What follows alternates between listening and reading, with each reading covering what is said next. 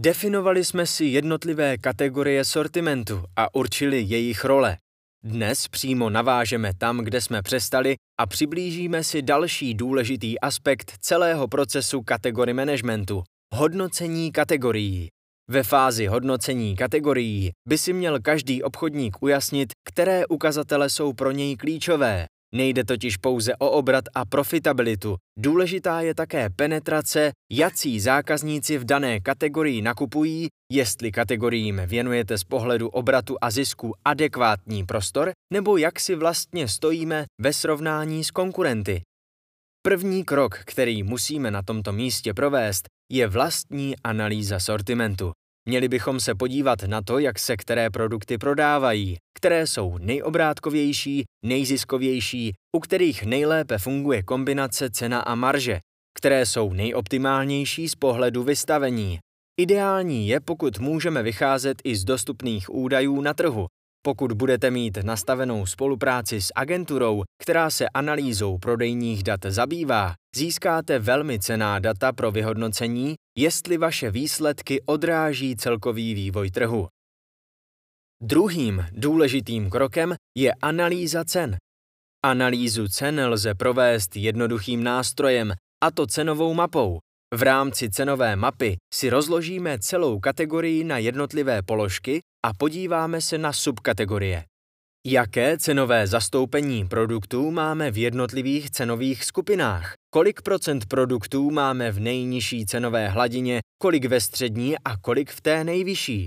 To vše je třeba zodpovědět. Následně můžeme kategorie srovnat s našimi konkurenty.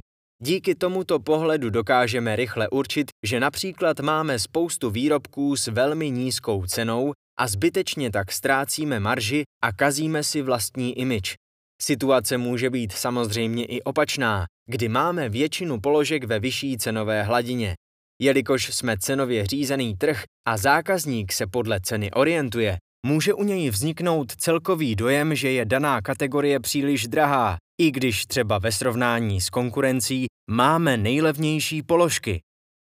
Cenová mapa je tedy jeden z nejdůležitějších kroků, které bychom v rámci procesu hodnocení neměli vynechat. Cenovou mapu si obvykle děláme ve srovnání s našimi benchmarky. Vždy se musíme dívat na to, kdo jsou hlavní konkurenti v dané kategorii na trhu. Ne konkurenti celé prodejny, ale vždy pouze vybrané kategorie. Když se tedy zaměříme na zdravou výživu, při stavbě sortimentu bychom si v prvním kroku měli definovat hlavního konkurenta v této oblasti. Proč nebereme v potaz celkový obchod? Jak jsme si řekli v předchozím díle podcastu, každý obchodník přisuzuje kategoriím různé role. Může se proto stát, že vybraná kategorie nemusí být v očích konkurenta vnímána jako důležitá a tak u ní s cenou sortimentu tolik nepracuje. Smyslem kategorie managementu na tomto místě není někoho kopírovat, ale přinést něco zajímavého, nového a jedinečného. U zvolené konkurence se pak vyplatí sledovat dva ukazatele. Co je dobré pro zákazníka v této kategorii a co naopak dobré není. Vytipovat bychom si měli jak malé, tak velké řetězce. V praxi je ideální postavit se před dané oddělení, kategorii a říct si, co se nám z pohledu zákazníka při rozhodování líbí a co ne. Pomůže nám to v definici šíře sortimentu a také v lepším pochopení zákaznického vnímání. O zapojení bychom měli požádat nejlépe zástupce prodejen nebo někoho, kdo danou kategorii u nás přímo doplňuje a hlídá její vyprodanost. Právě tento člověk totiž dokáže velmi rychle identifikovat to, co se vyprodává, ale i jaké jsou nejčastější dotazy zákazníků v dané kategorii. Český trh je saturovaný, je zde ale obrovské množství konkurence, proto se musíme velmi dobře zorientovat v tom, kdo je náš přímý konkurent pro danou kategorii.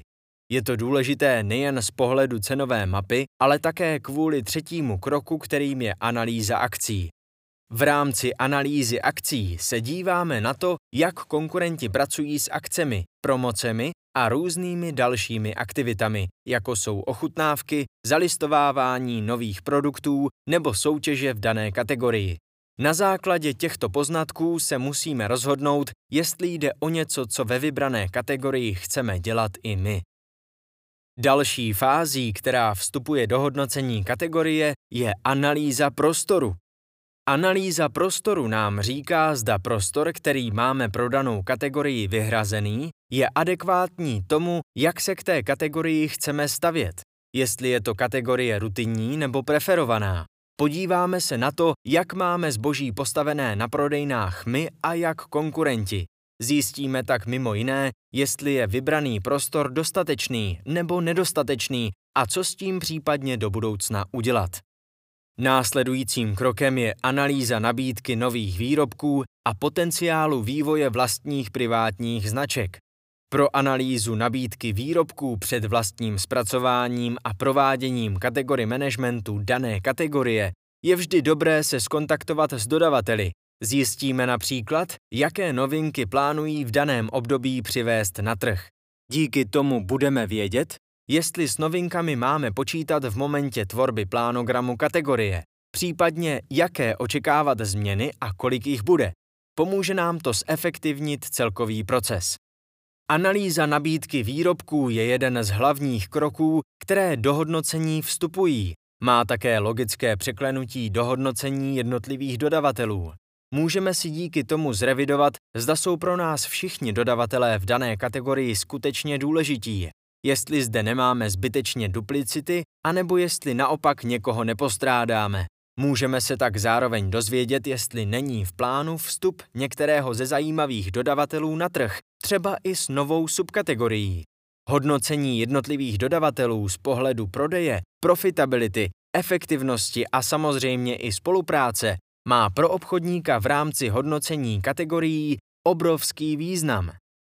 Zmínili jsme privátní značky. Ty mohou být nositelem doplnění nebo inovace, zatraktivnění nebo posílení obratu či marže. Pro každého obchodníka, který chce zjistit, kde má prostor pro privátní značky, je právě hodnocení kategorií příležitost, jak se k těmto údajům dobrat.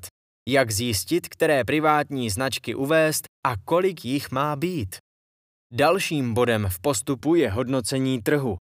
Musíme se podívat, co se v dané kategorii na trhu děje, jaký sortiment se na trhu objevuje a co prodávají naši konkurenti.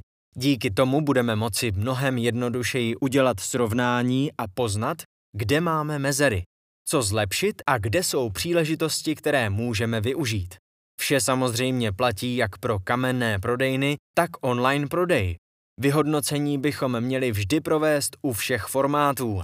Je mimochodem dobré nezapomínat ani na sledování růstu cen základních komodit, protože i ty dokážou do určité míry predikovat, jakým způsobem se může vyvíjet cena některých výrobků.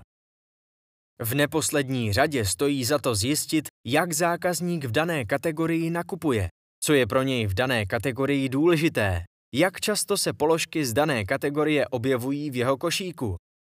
Všechny tyto vlivy a kroky jsou důležité proto, abychom si dokázali identifikovat, jaké příležitosti u dané kategorie vznikají. Tato analýza příležitostí je velmi důležitá, abychom podchytili lojalitu zákazníků u vybraných kategorií a aby se zákazník cítil dobře. Hodnocení kategorie musíme vždy realizovat s co největší hloubkou. Je možné, že pro některé kategorie nebudeme mít dostatek informací, které jsou hlavně z číselného pohledu potřeba. Pro každou kategorii ale můžeme identifikovat skupinu ukazatelů, které jsou důležité. Někde může jít přímo o škody nebo špatnou efektivitu z pohledu balení. Například, když nám zbývá mnoho obalů, které musíme po doplnění regálu odnést zpět do skladu. Krok hodnocení kategorií nám otevírá prostor pro revizi. Můžeme definovat, co vše by mělo do kategorie ještě přijít. Jestli rozhodovací strom zákazníka, který jsme v dřívější fázi identifikovali, skutečně pokrývá všechny příležitosti. A pokud ne, máme možnost vše napravit a doplnit, co je potřeba. V příští epizodě podcastu pokročíme k dalšímu kroku v procesu kategorii managementu a tím je správná identifikace cílů kategorie.